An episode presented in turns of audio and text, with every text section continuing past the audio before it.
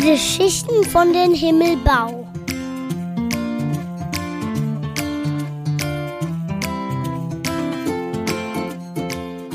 Zum Glück ein Buch. Das fällt mir als erstes ein, wenn ich im Urlaub meine Tasche auspacke. Oder wenn ich an der Bushaltestelle stehe und die Anzeigetafel zeigt, dass der Bus in 17 Minuten kommt. Viele würden jetzt bestimmt sagen, boah, 17 Minuten erst. Für mich bedeutet diese Anzeige 17 Minuten Zeit für Zeilen. 17 wunderbare Minuten. Zum Glück ein Buch. Das habe ich unzählige Male genau so empfunden als Kind und als Jugendliche. Auch heute noch, wenn irgendwie das eine oder andere oder manchmal auch alles einfach durchdreht. Dann ist das richtige Buch zur richtigen Zeit genau der richtige Reset-Knopf.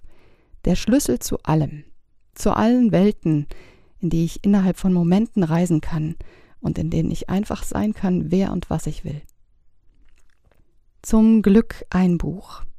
Hier sind meine ganz persönlichen Top 10 meiner ganz persönlichen letzten 40 Jahre als Viel- und Gernleserin.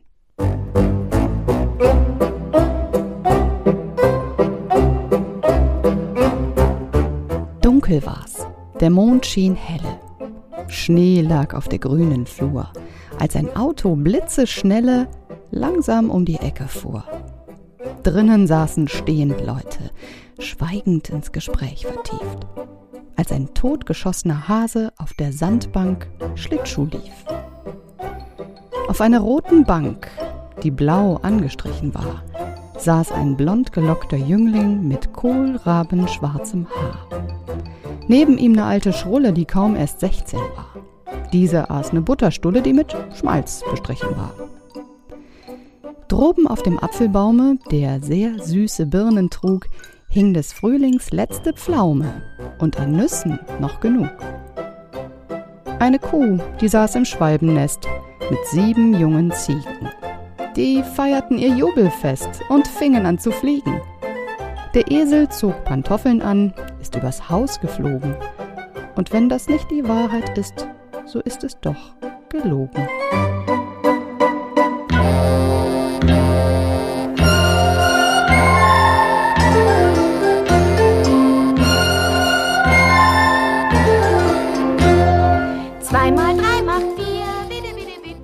Wenn jemand zufällig in die kleine, kleine Stadt kommen und sich vielleicht, ehe er sich's versieht, etwas zu weit hinaus in den einen Außenbezirk verirren sollte, dann würde er die Villa Kunterbund zu sehen kriegen. Nicht, dass es etwas Besonderes an dem Haus wäre, eine ziemlich baufällige alte Villa mitten in einem ziemlich verwahrlosten alten Garten.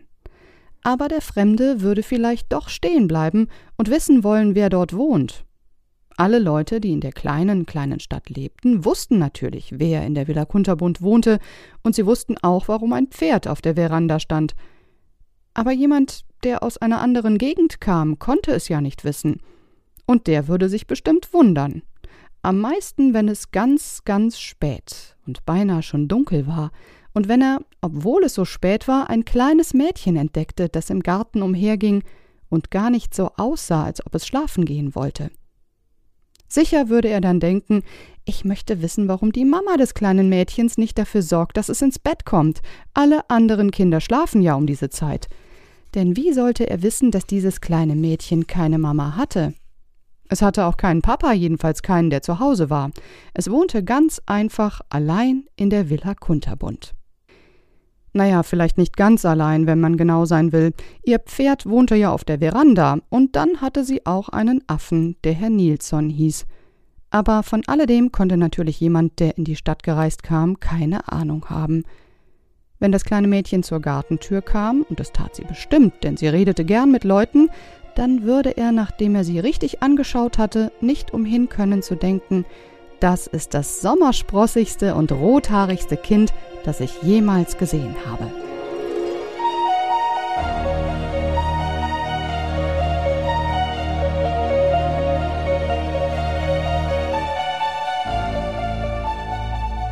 Es ist eine rätselhafte Sache um die menschlichen Leidenschaften. Und Kindern geht es damit nicht anders als Erwachsenen. Diejenigen, die davon befallen werden, können sie nicht erklären, und diejenigen, die nichts dergleichen je erlebt haben, können sie nicht begreifen. Es gibt Menschen, die setzen ihr Leben aufs Spiel, um einen Berggipfel zu bezwingen. Niemand, nicht einmal sie selbst, könnten wirklich erklären, warum. Andere ruinieren sich, um das Herz einer bestimmten Person zu erobern, die nichts von ihnen wissen will. Wieder andere richten sich zugrunde, weil sie den Genüssen des Gaumens nicht widerstehen können oder denen der Flasche. Manche geben all ihr Hab und Gut hin, um im Glücksspiel zu gewinnen, oder opfern alles einer fixen Idee, die niemals Wirklichkeit werden kann. Einige glauben nur dann glücklich sein zu können, wenn sie woanders wären, als sie sind, und reisen ihr Leben lang durch die Welt. Und ein paar finden keine Ruhe, ehe sie nicht mächtig geworden sind. Kurzum, es gibt so viele Leidenschaften, wie es verschiedene Menschen gibt. Für Bastian Balthasar Buchs waren es die Bücher.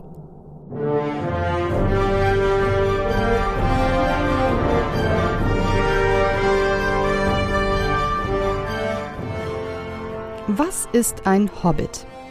Ich glaube, ein paar Angaben sind nötig, denn die Hobbits sind heutzutage selten und gehen dem großen Volk, wie sie uns nennen, scheu aus dem Weg. Sie sind oder waren kleine Leutchen, etwa halb so groß wie wir, kleiner noch als die langbärtigen Zwerge. Hobbits haben keine Bärte. Mit Zauberei haben sie wenig oder nichts zu tun, abgesehen von dem bisschen Alltagsmagie, das ihnen erlaubt, schnell und geräuschlos zu verschwinden, wenn große, täppische Leute wie du und ich dahergestapft kommen, mit einem Lärm wie eine Elefantenherde, den die Hobbits meilenweit hören. Sie werden oft ein wenig rund um die Leibesmitte und kleiden sich in hellen Farben, vor allem grün und gelb. Schuhe tragen sie nicht, weil ihnen an den Füßen natürliche Ledersohlen und ein dichter brauner Pelz wachsen, ähnlich wie das Kraushaar auf ihren Köpfen. Sie haben lange und geschickte braune Finger, gutmütige Gesichter und ein tiefes, saftiges Lachen, besonders nach dem Mittagessen, das sie am liebsten zweimal täglich einnehmen.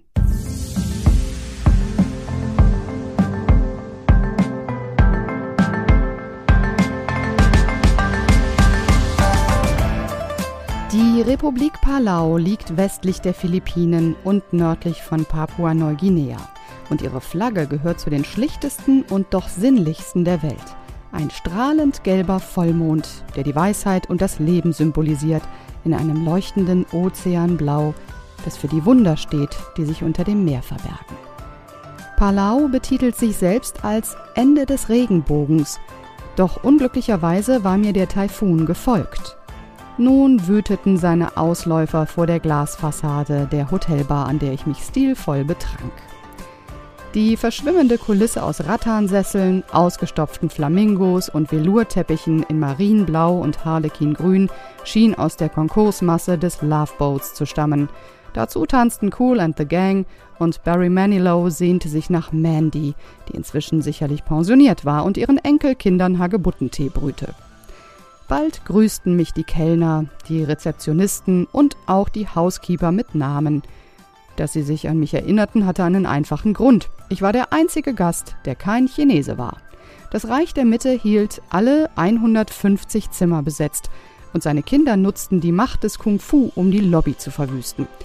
Sie war mit Schneckenhäusern dekoriert, aus denen gefärbtes Wasser in einen Brunnen floss und ich wette, der Innenausstatter streift sich ein paillettenbesetztes Schulterpolster-Sakko über, sollte er eines Tages die Entzugsklinik verlassen dürfen. Neben den Wetterprognosen in den gläsernen Lifts, die Heavy Thunderstorms und eine Regenwahrscheinlichkeit von 90 Prozent ankündigten, hingen freundliche Hinweise: Senke deine Stimme und lege deine Füße nicht auf die Glastische. Das Management hätte auch gare keine Quallen in den verdammten Wasserkochern schreiben können, doch stattdessen hatte man die Geräte nach einigen Zwischenfällen aus den Räumen entfernt. Eine große Kultur entdeckt die Welt. Und die Welt entdeckt, was es bedeutet, wenn anderthalb Milliarden Menschen zu reisen beginnen.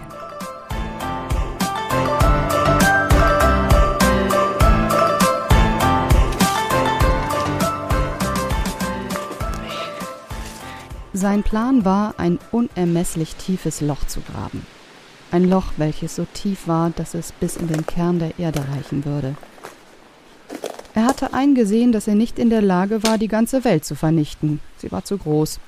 aber wenigstens die Erde wollte er zerstören. Er würde graben, bis er den Kern erreicht hatte, um ihn als Geisel zu nehmen. Er würde drohen, ihn zu vernichten, wenn die Welt sich nicht erklären würde. Er würde ihn auseinanderreißen, wenn sie ihre Rätsel nicht lüften und ihre Schwerter nicht sinken lassen würde.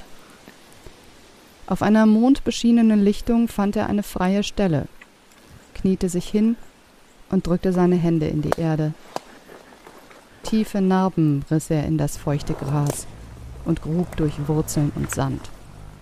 Er entfernte Steine und Geäst und kämpfte dabei gegen den Kloß an, der in seinem Hals wuchs.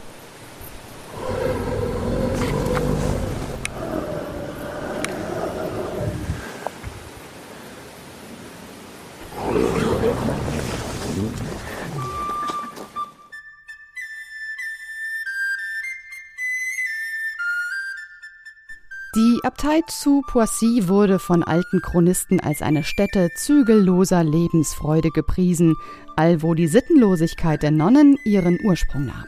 Und man hat eine endlose Reihe von Späßlein verbreitet, um das Publikum auf Kosten der heiligen Kirche zum Lachen zu bringen. So erzählte man, die Nönnlein sähen lieber eine Metze, denn eine achtbare Bürgersfrau im Hemde. Andere warfen ihnen scherzhaft vor, sie pflegten den Heiligen gern nachzutun, und zumal der Maria von Ägypten in der Art, wie sie die Fährleute bezahlte. Woher das Sprichwort stammt, die Heiligen nach der Art von Poissy ehren.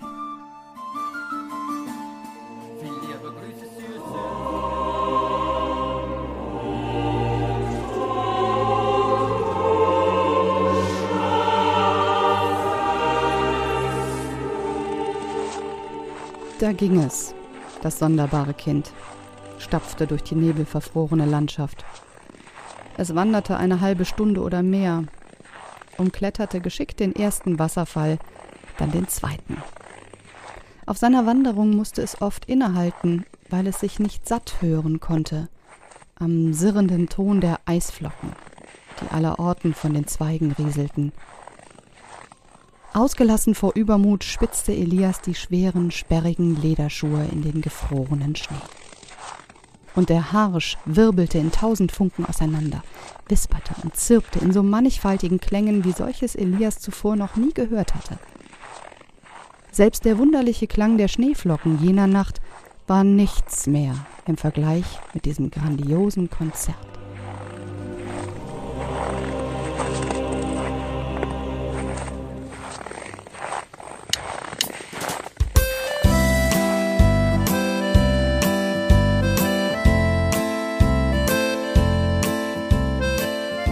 Manche im Dorf mieden jede Bewegung, den ganzen Tag lang.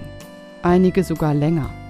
Elsbeth hatte Martin und mir erzählt, dass vor Jahren, am Tag nach Selmas Traum, der pensionierte Postbote begonnen hatte, sich gar nicht mehr zu bewegen. Jede Bewegung, da war er sicher, konnte den Tod bedeuten.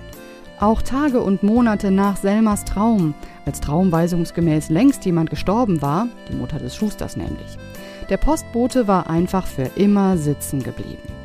Seine unbewegten Gelenke hatten sich entzündet, das Blut war verklumpt und schließlich auf halbem Weg durch seinen Körper stehen geblieben, gleichzeitig mit dem beargwöhnten Herz.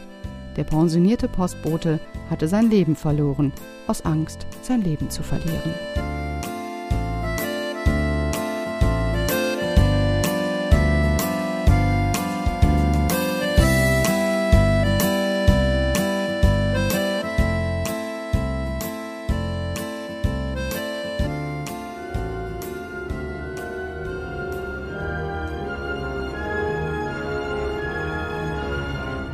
Draußen auf der Straße regnete es immer noch. Ein kalter, grauer, unaufhörlicher Herbstregen.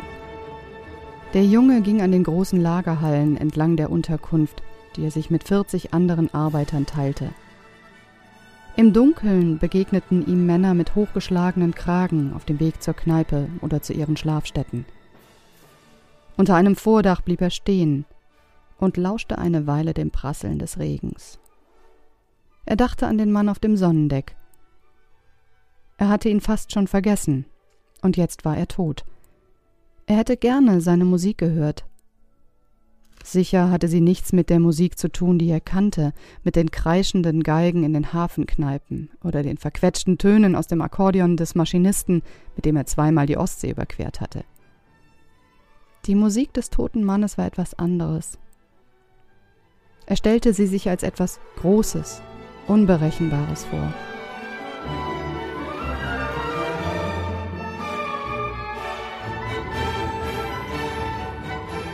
Es ist ein Jammer, dachte er, dass sie nun für immer verloren ist. Die Straße war jetzt menschenleer, und der Junge machte sich wieder auf den Weg. Im strömenden Regen begann er zu rennen. Er hörte das Klatschen seiner Schritte auf dem nassen Pflaster und freute sich auf die Wärme in der Baracke. Er würde sich ins Bett legen, mit dem Gesicht im Spalt zwischen Matratze und Wand und sich seinen Träumen überlassen. Spätestens am Morgen würde es aufhören zu regnen. Der Tag würde bestimmt kühl und hell. Und das war gut, denn es war Zeit zu gehen.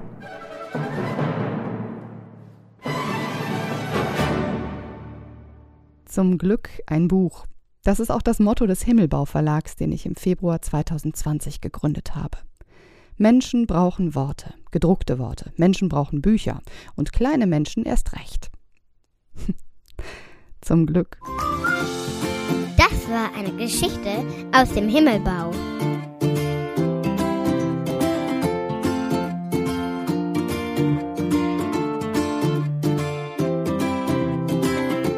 So, fertig.